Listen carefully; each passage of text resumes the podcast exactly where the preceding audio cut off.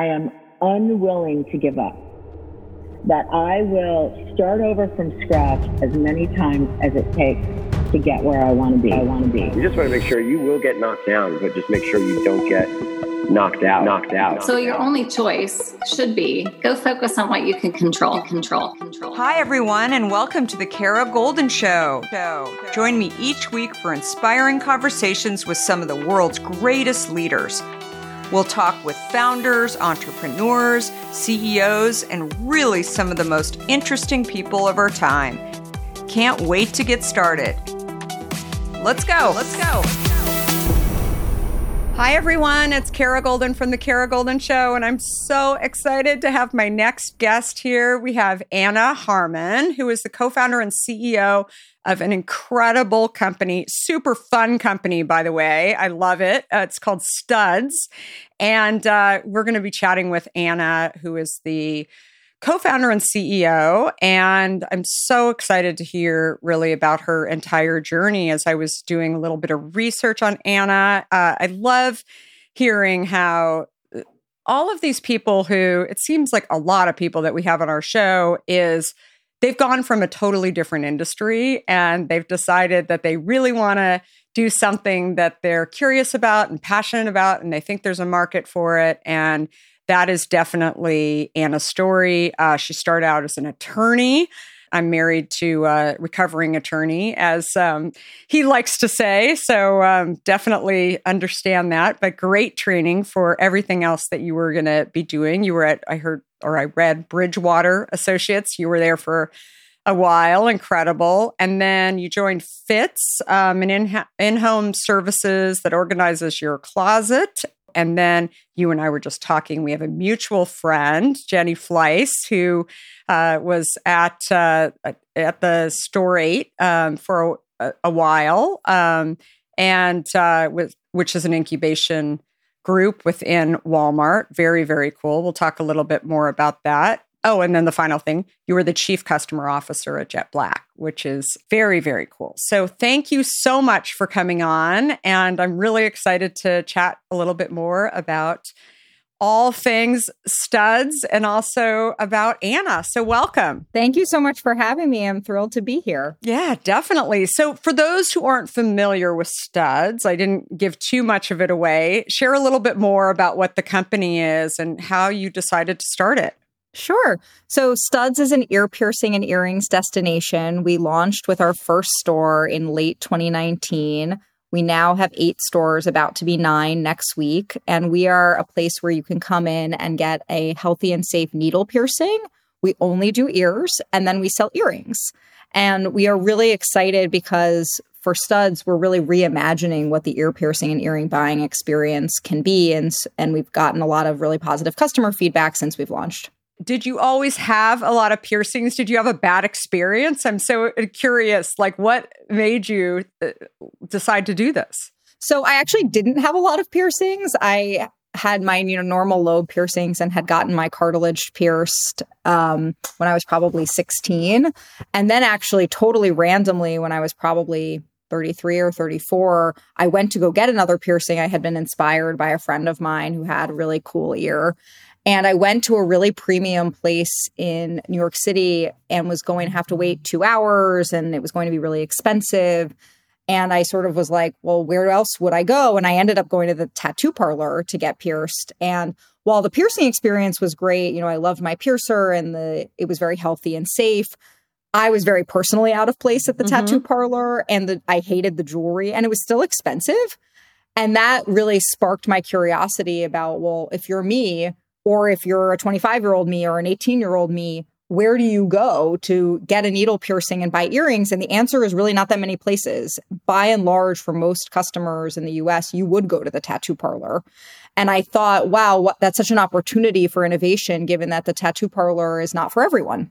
Absolutely. No, I, I totally. I was, as I was doing some research, eh, you know, it's interesting because there's so many tattoo parlors. And mm-hmm. yet there are not a lot of places where you can feel safe and and also not just safety but I also feel like there's creativity in it too because there's probably some people that come in, it's not such a straight shot of, okay, I want a hole in this ear, a hole in this ear, right? There's lots of different, you know, what how many numbers how many do you want in each ear whatever it is i mean and then mm-hmm. obviously the actual earrings that go with it too so it's very very very interesting the more i dug into it so before we get too much deeper into it i would love to go back a bit and so hear about kind of your your inspiration for actually becoming an entrepreneur. You started out as an attorney. You want to take us back a little bit? Like, what did you think you were going to be? Uh, obviously, an attorney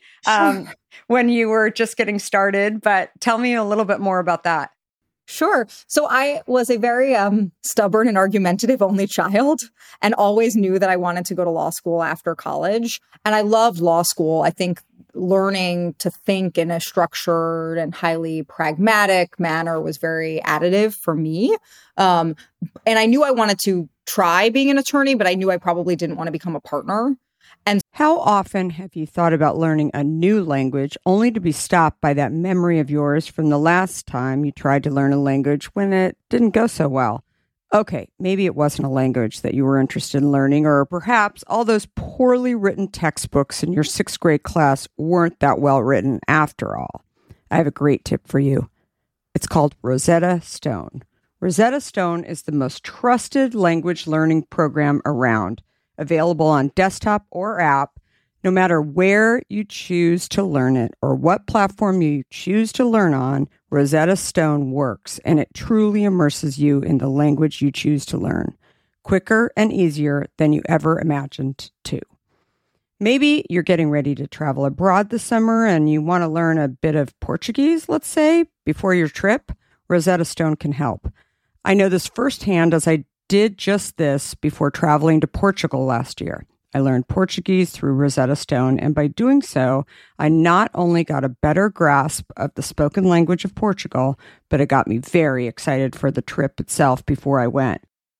They even have a true accent feature that gives you feedback on your pronunciation as you are learning too. They've got you covered. Rosetta Stone's trusted experts are the real deal. They've been helping people just like you for over 30 years helping millions of people to learn Spanish, French, Italian, German, Korean, Chinese, Japanese, Dutch, Arabic, Polish, and my favorite, Portuguese. The lessons are five to 10 minutes long and include practical exercises so that you can pick up the language naturally, first with words, then phrases, then sentences. No English translations either, so you really learn to speak, listen, and think in the language you are focused on, helping you get the long term retention you are looking for. And who wouldn't want that? Don't put off learning that language. There's no better time than right now to get started. For a very limited time, the Kara Goldin Show listeners can get Rosetta Stone's lifetime membership for 50% off. Visit rosettastone.com slash today. That's 50% off, unlimited access to 25 language courses for the rest of your life.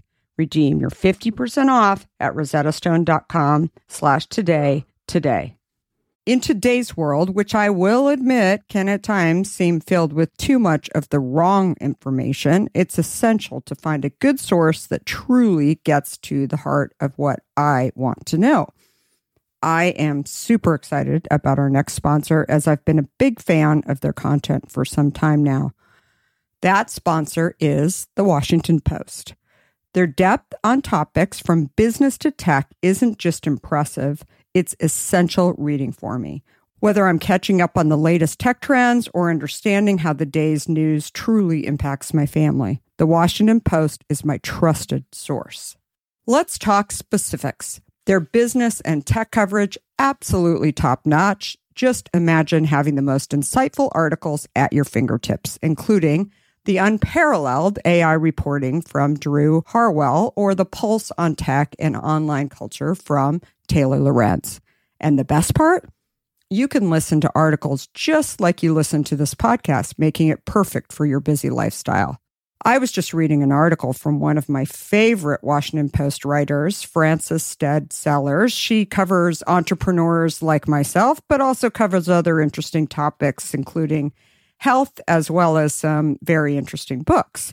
I also love getting their For You newsletter, which is their roundup of stories tailored just for my interests, right in my inbox every evening. The Washington Post app is super well done, I think, and makes it incredibly easy to stay up to date and follow my favorite journalists on the go. And if you ever thought that the Washington Post is just about politics, think again. They cover everything under the sun, from climate and culture to crosswords and cooking, providing a world of surprising stories and vital insights. Okay, enough of the love fest that I have for the Washington Post. Here's the deal being a listener of The Kara Goldin Show has its benefits, and this one is too good to miss. Now is the time to sign up for the Washington Post. Go to washingtonpost.com slash Kara Goldin to subscribe for just 50 cents per week for your first year. That's 80% off their typical offer. So this is truly a steal. Once again, that's washingtonpost.com backslash Kara Goldin to subscribe for just 50 cents per week for your first year. So I left law school in 2010 and it was interesting because I had been what's called a summer associate in 2009. Mm-hmm. And 2009 was probably literally the worst year one could have ever been a summer associate based on the global recession that was happening. And so when I graduated in 2010, I was really lucky to even have a job. And I went to my firm and I had said to them, you know, really, I want to be in litigation, but if litigation isn't busy, I'm willing to really do anything because most important to me at the time was to not get fired. Sure. So they placed me in a department that really focused on securities law.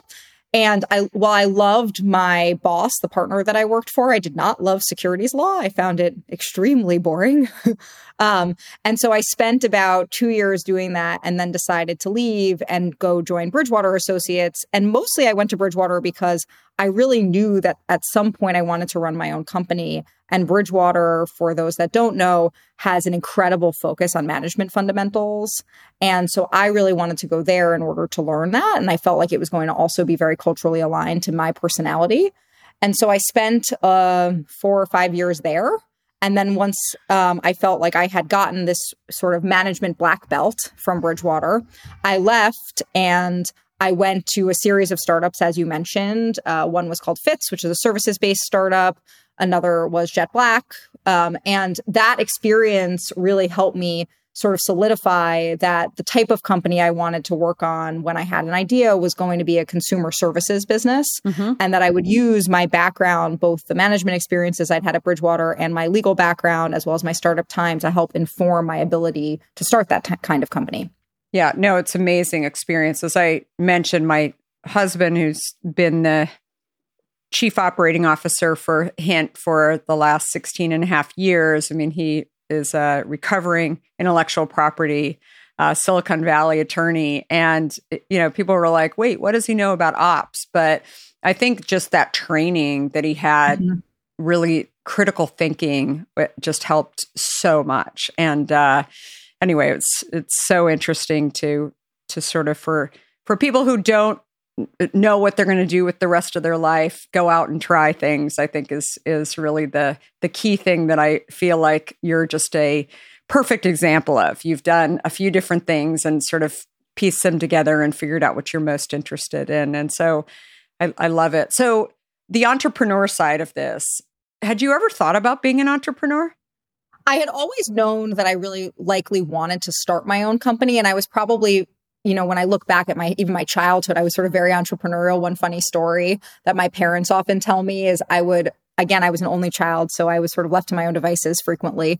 And I would frequently set up um, a little store in my room so that when my parents came home from work, they both worked and were very inspiring to me in that way. But when they came home from work, I would sell them back the things that they had bought me. So I was operating in this like little tiny retail store in my I room, you know, selling them a toy for a quarter and a block for a dime and things like that. So I think I was always sort of really interested in the idea of having my own thing. And that has really driven me, I think, along the way where I always knew that at some point I would start a company. Um, I just didn't know what yet. I'm laughing or smiling over here as I'm hearing you say this because I used to uh, play cash register with my parents um, when they would do it. And finally, no one would play anymore. By the time I think I was like 12 or 13, they were over it and they thought I should be over it too.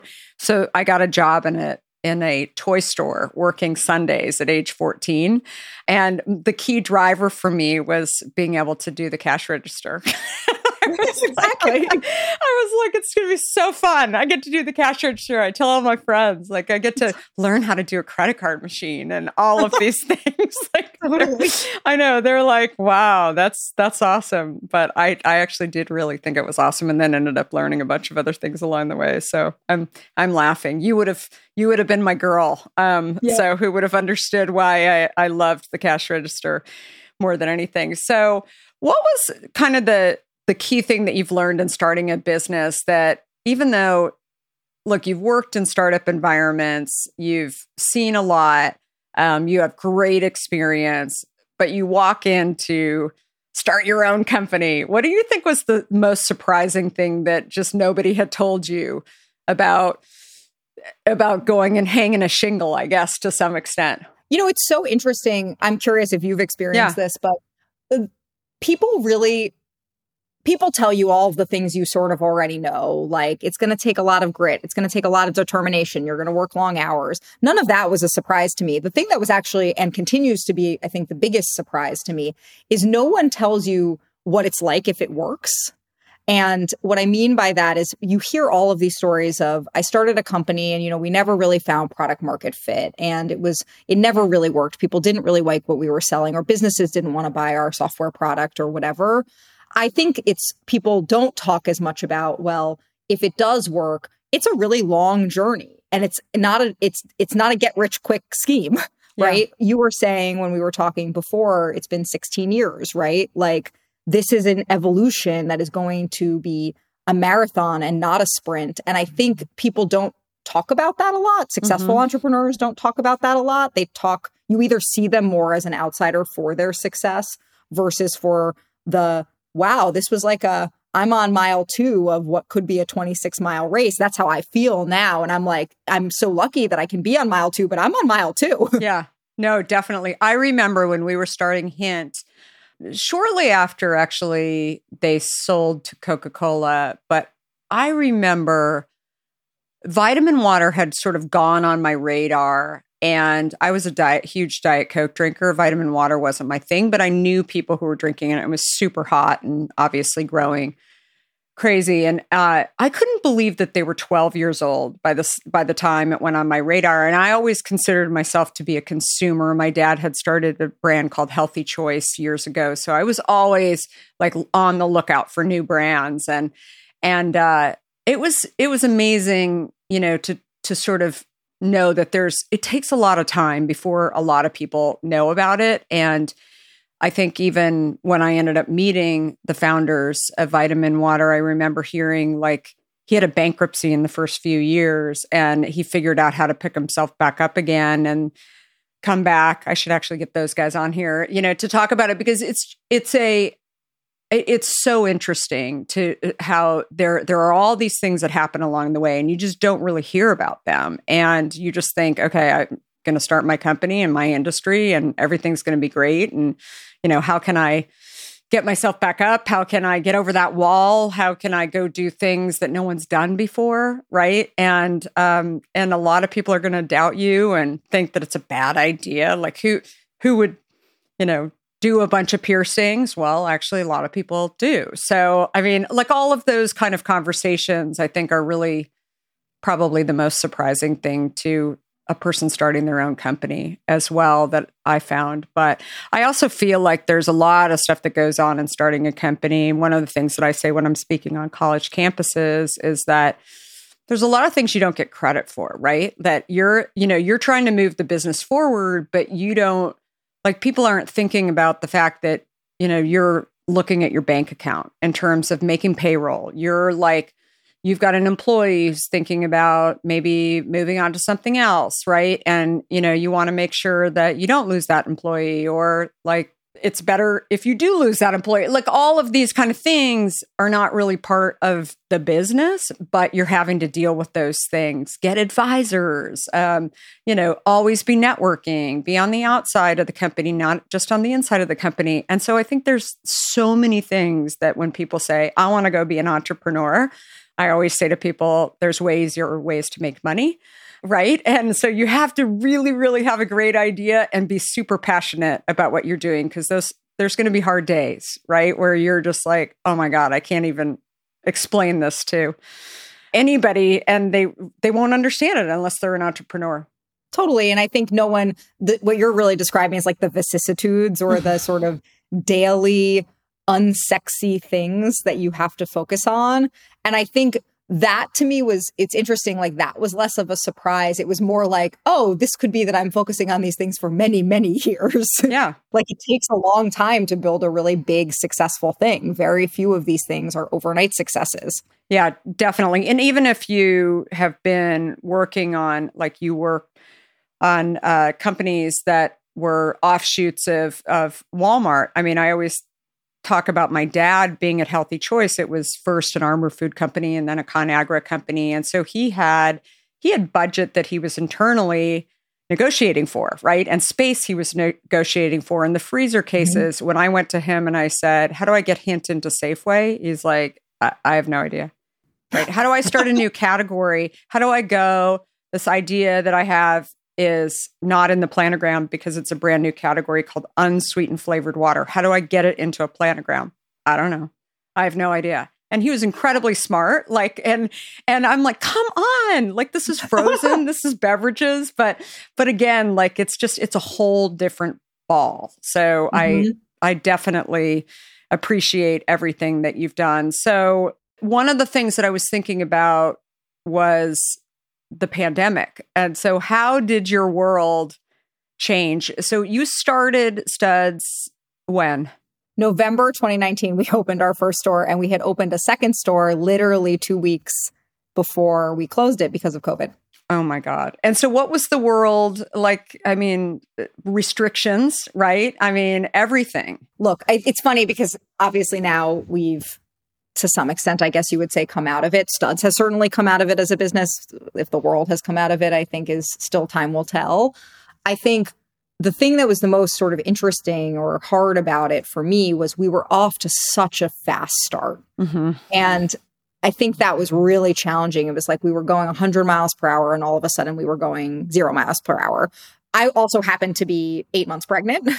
So that was oh also God. a challenge yeah. during all of this. Um, and so we had launched the first store in Soho in New York in late 2019 and we it was just such an indicator of the idea's viability because the store was mobbed. I mean, we would have crazy lines, like huge crowds in the store. People really wanted the thing that we had brought to life. And we were so excited about that. And then we had just opened the second store. And then all of a sudden, things really ground to a halt. And all of our revenue, you know, 80 plus percent of our revenue had been coming from those stores. We had really wanted to launch the company to start as a physical business with e commerce as a halo. And so when this all happened, both we had to go through the process of, okay, well, we've lost all of our revenue. What are we going to do from a company perspective? And then separately, I then had to give birth. And then we had to start and turn our attention really to the e commerce business, which we hadn't spent a ton of time on prior to launching. And we spent most of 2020 really focused on. And we were very lucky because the e com business really started to perform which was a frankly an open question to us when the pandemic began began because it wasn't like an obvious category for people to be buying when you're sitting at home. Like you don't need earrings when you're sitting at home. As it turns out you do want earrings when you're sitting at home because you're on zoom all the time. Sure. Um, and it's a way to accessorize in that context which is interesting. And so we were really lucky because not only did e-commerce grow and was able to fuel our team during that period of time when we reopened and we reopened our stores in September of 2020 we also were sort of like, will anyone come back? Because you're still in a global pandemic. No one has yet been vaccinated. Ear piercing is obviously a deeply optional thing to be doing. Like you have to get your teeth cleaned. You don't need to get an ear piercing, right? But people, I think, after having been cooped up for so long, really wanted to get out and do something. And so we really saw the stores bounce back almost immediately. And ever since, it's been, it's sort of like nothing happened. And so we're really lucky in that regard. But I think throughout, at any given point, if you had asked me, I would have said, look, some possibility this business is totally structurally affected by the pandemic. And there certainly were businesses that that that happened to.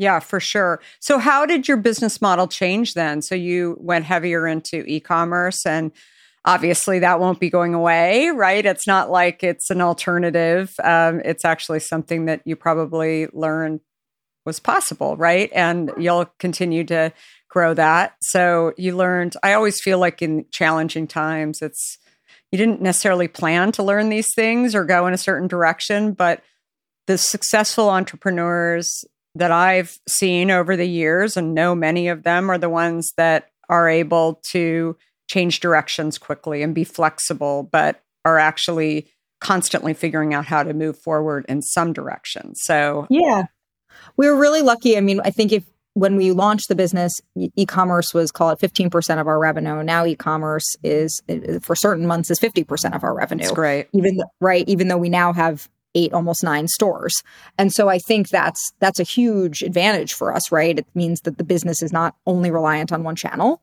um, and two i think it's also proved to us that we have an opportunity in ecom that i don't know that we knew we had when we started the business yeah for sure or I, I feel like there's people too that i've talked to where they weren't planning on launching certain types of business there's many people that in the food industry, for example, who weren't focused on e commerce at all. I mean, today, if you don't have a direct to consumer business, I mean, you're really risk, right? I mean, for sure, because who knows what is going to happen um, in the world going forward. So we can all be hopeful, but definitely be prepared. So, yes, more than anything else. So, you recently, so you have eight locations. You were just sharing that uh, you're opening next week. So, probably by the time this airs, you will have your ninth location. Congratulations. Very exciting. Uh, Thank you so, so much. How are you picking your locations? Sure. So we start with where do we have a pre existing e commerce customer? Um, so that's a helpful guidepost for us. And then I think, you know, we really believe studs can be everywhere. And so while we are starting in major coastal US cities where you would anticipate any retail brand would begin, we have two locations in New York, two in Austin, uh, about to be two in Boston, two in LA, one in Miami. I think through time, we are very focused on studs should be in New York and Soho, and studs should be in college towns, right? Because that's our, our, target audience. We really have a customer that's between 18 and 35. And we think that ear piercing as a service is really for everyone. And so studs should be everywhere in order to provide it to as many customers as possible. That's a great idea. I can totally uh, speak to that. I have a few college kids myself, so um, for sure, I think I could see it ending up in some of these towns, and I think parents would probably feel a little better about it, um, knowing that it's a clean environment, it's a great brand, all of those things. So, so what is earscaping? I was doing some research on on that, and uh, talk to me about that trend. Sure. So we coined the term um, and trademarked it. So what it means is the combined art and science of getting multiple piercings and then decorating your ear with multiple earrings. And the reason that we came up with the term was because really people are not getting ear piercings to have holes in their ears, right? Mm-hmm. You're getting an ear piercing to tell the world something about yourself, to self express. And so for us, it was really about, well, how do we create an environment in the stud stores that can help you earscape? And so when you come into a store to get pierced, it's a highly consultative experience. To your point earlier, when you were talking about, well, how do I decide what I'm going to get, etc. Our earscape um, artists or our piercers are here to help you actually decide, well, I am going to get this piercing or that piercing because a, I have the anatomy for it, but B, it's going to help me actually decorate my ear once those have healed with really fun earrings in a way that helps me tell the world something about who I am. Are there artists that are uh, known, more known than others that people are requesting? No, you know, we really are focused on building a, a community where you can go into any studs and have the same customer experience. And so we're really focused on uniformity in that way. But I also think like one thing that's always been really interesting to me, and I love now that I have so many piercings because of studs, is people really comment on it. Like your friends, your peers, people see you on the street will be like, oh my God, your ear is amazing. Like, where did you get all of those piercings done? How did you decide on that? And so I think it's really one of those things that can be very inspirational to other people. Just like for myself, the reason I went to go get the second piercing that even spawned the whole idea of studs was I had a friend who had an amazing ear and she inspired me. Do you think you'll go beyond ears soon? You know, it's interesting. Right now, we're very laser focused on ears and earrings. I don't think it would be impossible, but I also think one of our differentiators is how focused we are, right? Mm-hmm. And so I, I want to continue with that for certainly the time being. What's the most requested other than ears? Oh, for our customer, certainly I think nose piercings, like yeah. nostril piercings and septum piercings. So interesting. So, I'd love to hear a story about a challenge, or maybe even go so far as to say it was a failure that you've had in your journey, maybe with studs, uh, but share what you ultimately learned from that experience. Sure. So I think, you know, one of the things that's really interesting about studs is studs is obviously not reinventing something that didn't exist, right? You could get your ears pierced before studs. You could go to Claire's, you could go to a company called Piercing Pagoda, you could go to Walmart and get your ears pierced. And so for us, I think the biggest challenge when we were even starting the business was one, convincing investors that the market was large enough and that there was a great enough need for the business to exist relative to the pre-existing options. And so i think that was has mm-hmm. always been a challenge for us. I think in particular trying to figure out how big the market for piercing is is a place where people are sort of always like well but is this sort of niche? And do people really want to do this etc so i think that's always been a challenging um, thing to communicate which is sort of funny to me because you look around and you look at ears on the street and you're like oh my god people have tons and tons of piercings. Like this isn't a small market so I think that's been one challenge. I also think the the second challenge has been how do you actually convince a, a um, c- community of people in piercers to come and work for you, right? In an industry that typically has been closer to the counterculture, I would say, than not. Mm-hmm. Um, and so that was definitely like starting our first store and hiring our first piercers was, I would say, much harder than I expected. But, and what I mean by that is more so people were sort of like, one, do I even am I interested in the thing you're doing? Are you sort of co-opting the counterculture in a way that I don't like? And two, do I believe that you're even going to be able to bring this thing to life because you yourself are not a piercer, right? And that wasn't and so it wasn't like I had this expertise. I was a facialist that could open the facial salon. Sure. And so it was much harder than we expected in the beginning. We've since, I think, really systematized it and made it a much easier process. But it's not like there was some pre existing, you know, perfect pool of piercers to go and recruit from. Piercing is a by and large deeply unregulated industry. And then to the extent that it is regulated, it's very state by state, county by county.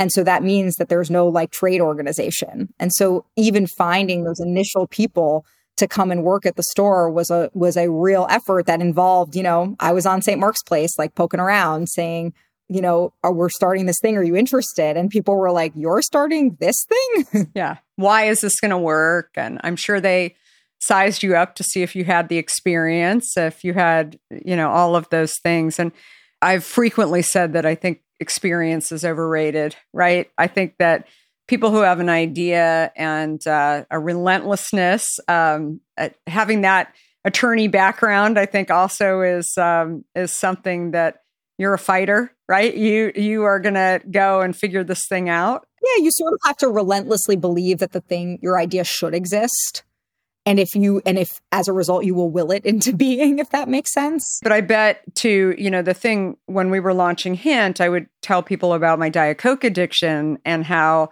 i'd given up diet coke and hated the taste of plain water. I just was bored by it and, and i aspired to be a water drinker but it just wasn't going to happen. And and so i uh, started slicing up fruit and threw it in the water. And people would get so stuck on diet coke. They would and especially 17 years ago when I'm raising money, a lot of men and men are not typically diet coke drinkers. I mean there's some that really like the taste of it, but they're just not. That's not the core audience if you ask, you know, Coca-Cola or anybody who's in the diet soda industry. So they would not be interested because they were not the consumer. And totally. We right to what I was saying before around, you know, convincing people that this was an opportunity it was the same we had the same experience Yeah, right? Where you totally. to some some investors were like oh my god obviously this should exist. And some were like this seems sort of niche and like not that in, not that interesting and how many people even really do this etc and i so i think it was one of those where we can't we were always encountering sets of people who were so excited and sets of people who were like this seems like a small business Yeah, so interesting. Well, thank you so much for sharing the story. I'm I'm really really excited to get into studs and and definitely next time I'm in New York, um, for sure I want to check it out. And so tell people how they can find out more about studs and keep in touch with all the creative stuff that's going on there. Sure. Please visit us at studs.com or at studs on Instagram. Perfect. And then you, Anna, do you have a, a preferred place where people can follow you and a lot about your entrepreneurial journey? I am not a very public social media person, so they will follow me by listening to this. Okay, perfect. That sounds great. Well, thanks everybody for listening to this episode. And as uh, you know, I I love for everybody to subscribe to this so you can make sure to not miss any incredible episodes that I have with creators like Anna, uh, mostly founders and CEOs, uh, but also every now and then incredible books that are really geared towards that audience as well. And please be sure to give this episode five stars. It really, really helps the algorithm to get it out there.